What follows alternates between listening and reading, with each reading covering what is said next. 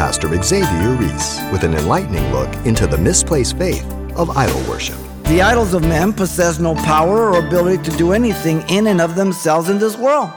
And those that worship the idol become just like them. They have eyes they can't see, they have ears they can't hear, they have hands they can't handle, they have feet they can't walk, and those that worship them become just like them deaf, blind, dumb, and crippled.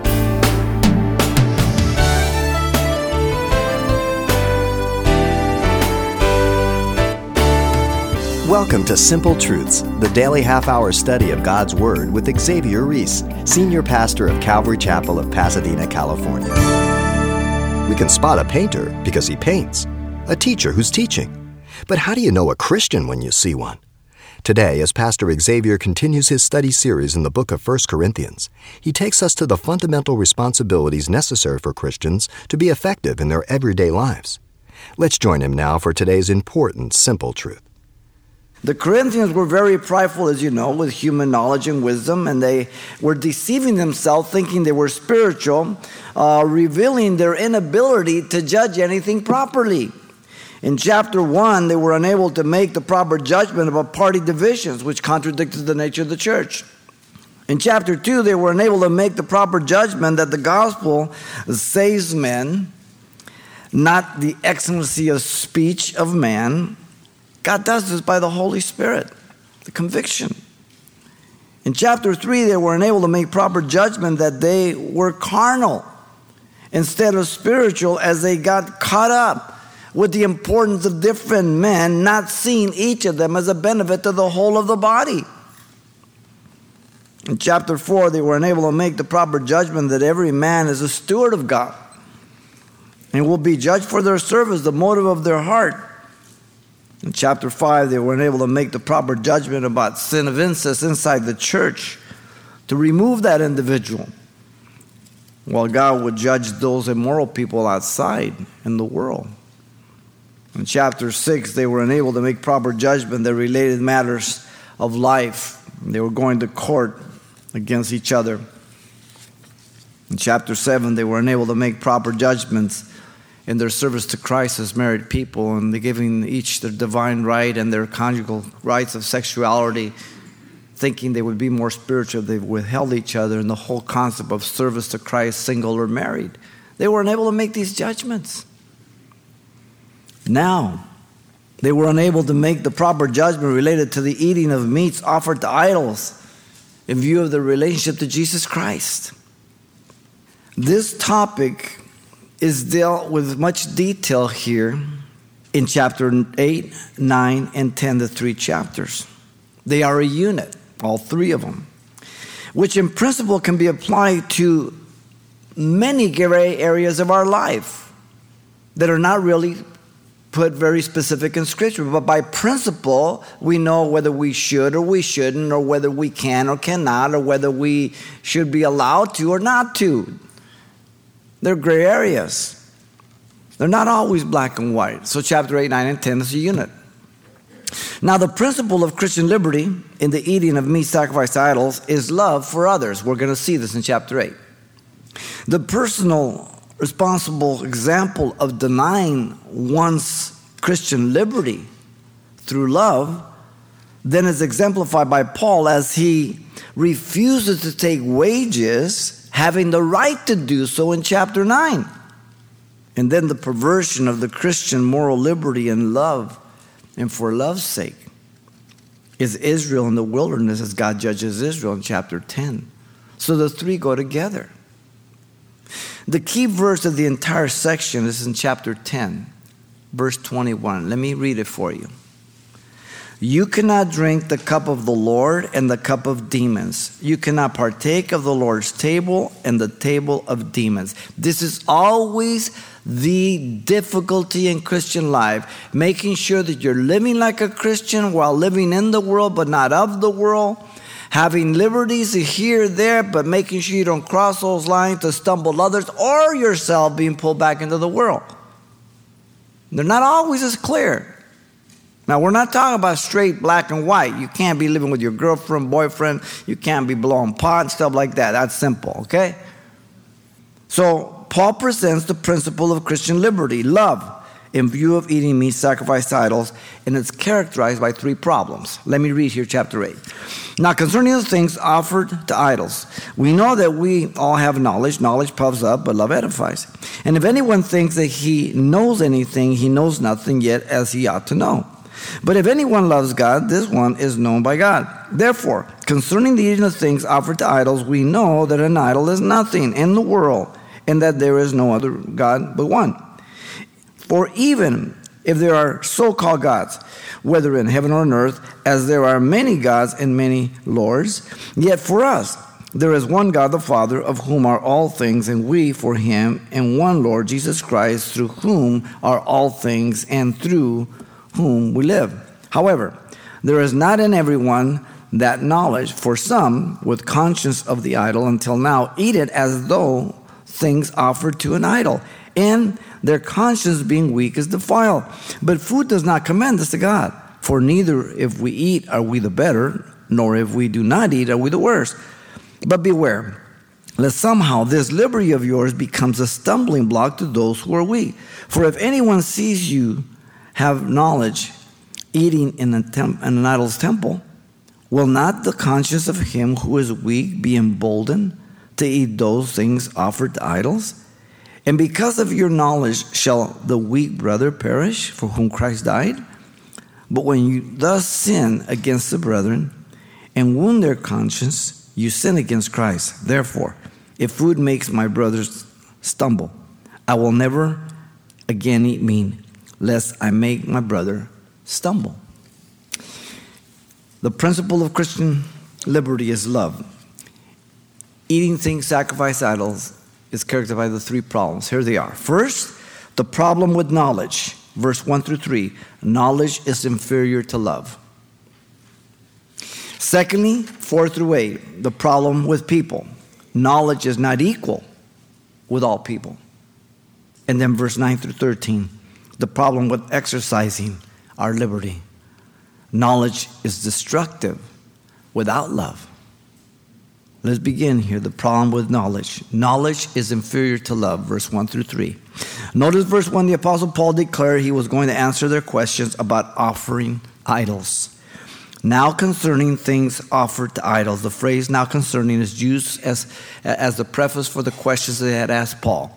The Greeks had many societies, as you know, and clubs such as burial societies, political societies, religious societies. These uh, pagan societies, be they political, societal, or religious, were all tied with idol gods, which sacrifice and worship these idols. The Corinthians were Gentiles, they're coming out of this background. There were different views about a Christian partaking of these meats that had been sacrificed idols and now sold to the butcher shop, the marketplace and you go buy it, and we'll deal with that at the end, okay? But this is the scenario. Can, can I buy that? Can I eat that meat? Okay? Notice in verse 1 still, the Apostle Paul declared a general statement admitting they had a common grasp about idols. Paul came to the Corinthians and called them out to repent. From what? From idols. Both were aware of the sacrifices dedicated to the various gods, and, and the meat was sold again in the marketplace, and then it was sold to common people. 1 Corinthians 10 25 will show us that. So the best place for the best meat was the marketplace. Where'd it come from? The pagan temples. The Corinthians and Paul knew the sacrifices were really to demons. 1 Corinthians 10 20 tells us. They understood this. Now, notice the Apostle Paul declared the contrast between knowledge and love. Knowledge puffs up, but love edifies. So Paul points out the potential problem with knowledge. He told him, knowledge puffs up. Knowledge often causes people to be arrogant rather than humble. It is deceptive, causing men to think they're superior to others. The evidence in the first four chapters marks the prideful boasting of the Corinthians to trust as human knowledge and wisdom as opposed and inferior to the knowledge and wisdom of God. And Paul rebuked them, first four chapters. Human knowledge is egocentric, focused on you. Divine knowledge is theocentric, focused on God. And there's the difference. Uh, being born again now, our, our transfer has been from the horizontal to the vertical.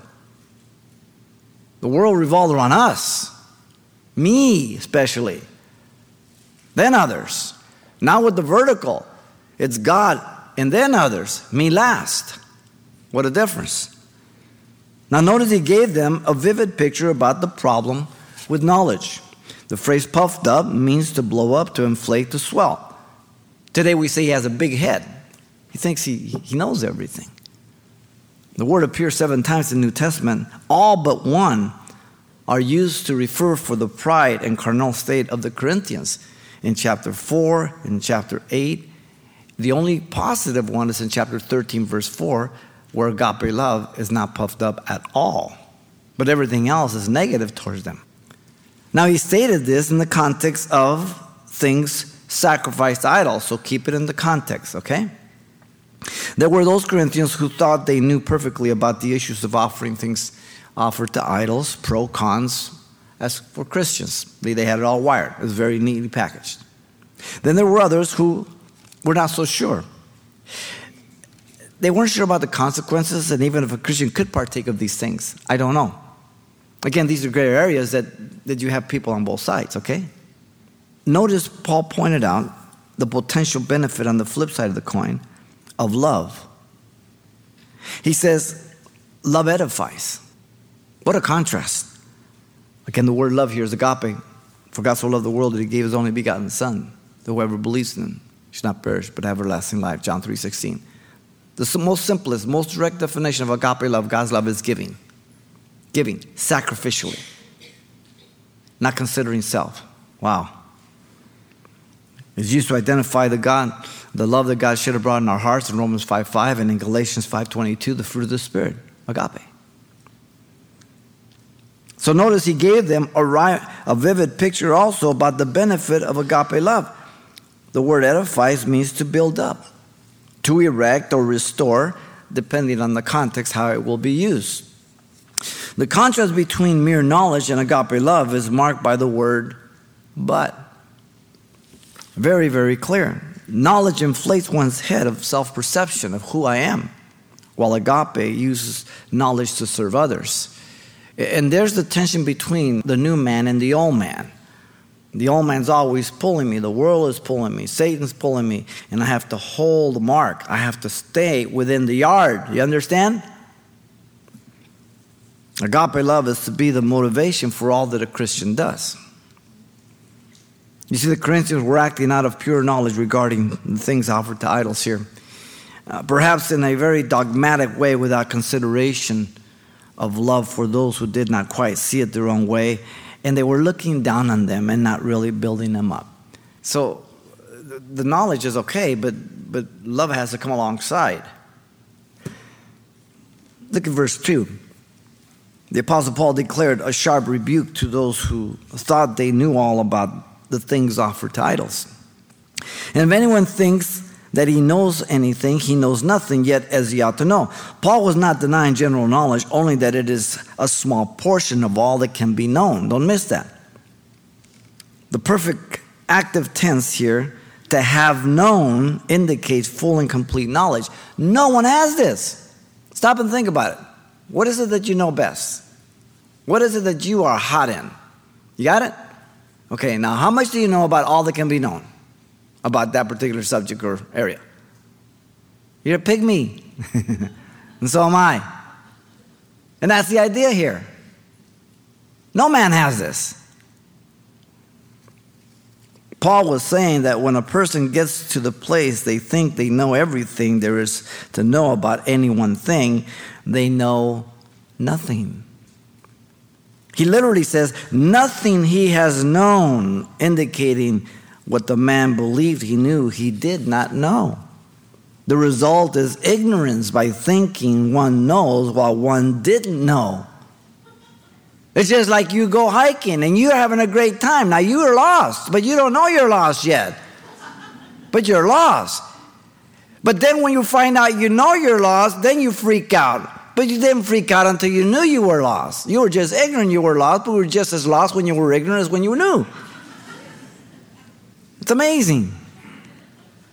Look at verse 3. The Apostle Paul commended those who were acting out of God's agape love rather than just knowledge. But if anyone loves God, this one is known by God. Paul points out the person who loves God here. He makes the sharp contrast again by the word but to the one who is self inflated by knowledge. In verse 2, and the one who will use knowledge for the good of others. In verse 3, he indicates anyone. The potential is for all. We have free will, we are born again. All who yield to God's agape love will be concerned about others. The warfare is on, the tension is on, but it's always a choice. The source is God, notice, not the person. When they asked Jesus what the greatest commandment, the lawyer, he told the lawyer, he says, Love your Lord thy God with all your heart, mind, and soul, and love your neighbors yourself. And these two lie all the commandments the vertical, the horizontal. The vertical is the source, not the horizontal. Matthew 22, 37 through 40. Notice Paul points out that the consequence of loving God, the person is known by God. He states here that God alone knows the motive of the heart. He's the only one. Again, the word known here, gnosko, means full and complete knowledge. Now he uses full and complete knowledge by the tense because only God has that. No man has this. God sees them as genuine persons, his own, even as Paul says in Galatians 4 8 9, or rather are known by God. God is omnipotent, all knowing, all powerful. I mean, he's omniscient, all knowing. There's he cannot learn anything. He's never surprised by anything or anyone. Now I am, but not God. Do you think God was surprised when Adam and Eve fell? He knew it. The problem with knowledge is that knowledge is what? It's inferior to love. It's not illegitimate, it's not wrong in itself, but without love, we may run a tight ship, but those on board wish it would sink. Notice, secondly, verse 4 through 8 the problem with people. Knowledge is not equal with all people. In verse 4 and 6, the Apostle Paul identified the mature believer in relationship to the knowledge of things offered idols. Therefore, concerning the eating of things offered to idols, he says, Paul specified the problem the eating of things offered to idols. Keep it in context. Now, some people always try to pull in Romans 14. Now, we could, we'll use it in principle, but chapter 14 of Romans is legalism. Those who say you should eat vegetables over meat. That's a different topic than here. Okay? That's legalism. This is gray areas we're talking about here, okay? The eating of things offered meant a person became one with the deity. The sacrifice was offered in the name of the deity. The devotee became one with that deity. They, they, knew, they knew this. That sacrifice was given. Part of it was taken by the devotee, the other one to the priest, the heathen priest. And then when he got done with it, he sold it to the market, to the butcher shop. Notice Paul stated the truth about idols. We know that an idol is nothing in the world. The mature Christian understands an idol implies religion, not a personal relationship. Now, when all of us were in religion, we just thought that was that's everybody has their own. It's good, but now we're Christians. We realize religion is really just something that men hang on to to try to please God or to assure some kind of benefit after death if they believe in that, but it doesn't bring relationship with the living God. He stated the true nature of idols. Don't miss it. The idols of men possess no power or ability to do anything in and of themselves in this world. The mature person acknowledges that the idol is but stone, wood, metal, the work of man's hands, insensate. And those that worship the idol become just like them. They have eyes, they can't see. They have ears they can't hear. They have hands they can't handle. They have feet they can't walk. And those that worship them become just like them deaf, blind, dumb, and crippled. Wow. Now, the majority of us come out of Catholicism. We can identify idolatry at this principle here, this point. I mean, we did everything. We had the virgin for this, the virgin for that, this saint for travel, this saint for that, and you know, and, and we put our scapular around, we put our rosary around, we make the sign of the cross, even the long one, and we splash holy water, anything we can. And we, then we carried a rabbit's foot and put a horseshoe in the back pocket. I mean, we just want to cover everything, you know what I mean? So we can identify the pagan practice here, you understand, in principle. Now, notice Paul stated the truth about God and that there is no other God but one. He points out that there is only one God. Simple. Before they believed in polytheism, many gods, some still did. There was a witness there in Corinth. Those mature in Christ are not led by ignorance any longer. God's word reveals what is truth, comparing all things to the Bible. God's word produces confidence about truth, Acts 17 11. We search the scriptures to find out if those things are so. And so when we come to Christ, we grow in the knowledge of Christ through the Word, and it dispels all our superstitions, all our doubts, all our stupidity, because we run everything through the Word of God. Simple. Those mature in Christ are not led by superstition. They had come to the true and living God, they had a living relationship with Jesus Christ. So I, as a Christian now, I don't worry about, you know, people that can put hexes on me and curses and all that, or uh, all that is bogus. Greater is he that's me than he's in the world. I'm a child of God. Look at 5 and 6. Paul stated the belief as a reality of the religious world. For even if there are so called gods, whether in heaven or on earth, as there are many gods and many lords, so he acknowledges the devotion to other gods and lords. That's a reality in the world. Again, being with a background of Catholicism, you have your little saint, you have your little virgin, you use your medals, you travel with them, your scapular, your rose, whatever it may be, right? Sometimes you see these gangster guys and they're out there with their and they got a rosary on it just in case. the reference to lords is to the ownership of their lives by those gods. And people are devoted fervishly. People do pilgrimages in pagan countries Mexico, Central, South America, the Philippines. Climb up on their knees to mountains with cement sacks on their back to afflict themselves that God might answer a prayer when they get to the top to light some candles and make their request. Do you think they're kidding? They're dead serious. Look at six. Paul stated the specific belief, the reality of the mature believer. He points out that for the believer, there is only one God.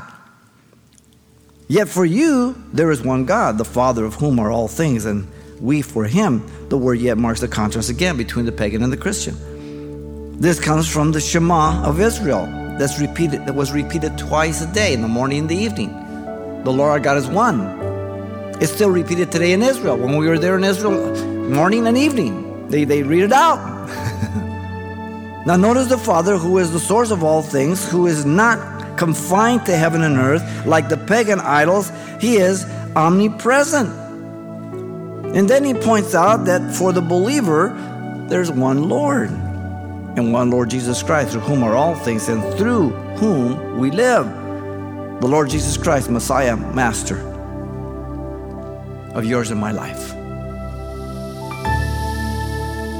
Pastor Xavier Reese with a simple reminder about the importance of love in our Christian walk. Now, if you've missed any part of this important study or wish to pass it along to a friend, you can request a copy, and it's simply titled Knowledge Without Love is Destructive. It's available on CD for just $4, which, by the way, contains much more of the presentation that we just didn't have time for on the air. So, once again, the title you want to ask for is Knowledge Without Love is Destructive. Or simply mention today's date when you write Simple Truths, 2200 East Colorado Boulevard, Pasadena, California, 91107.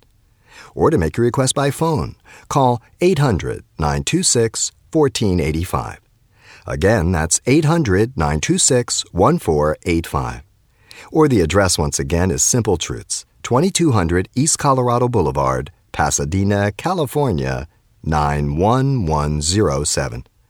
And thanks for including the call letters of this station when you contact us.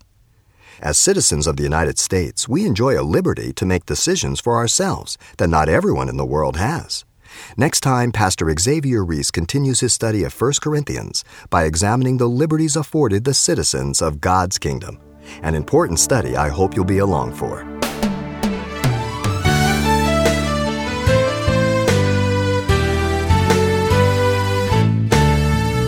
Simple Truths with Pastor Xavier Reese, a daily half hour broadcast, is a radio ministry of Calvary Chapel of Pasadena, California. www.calvarychapelpasadena.com.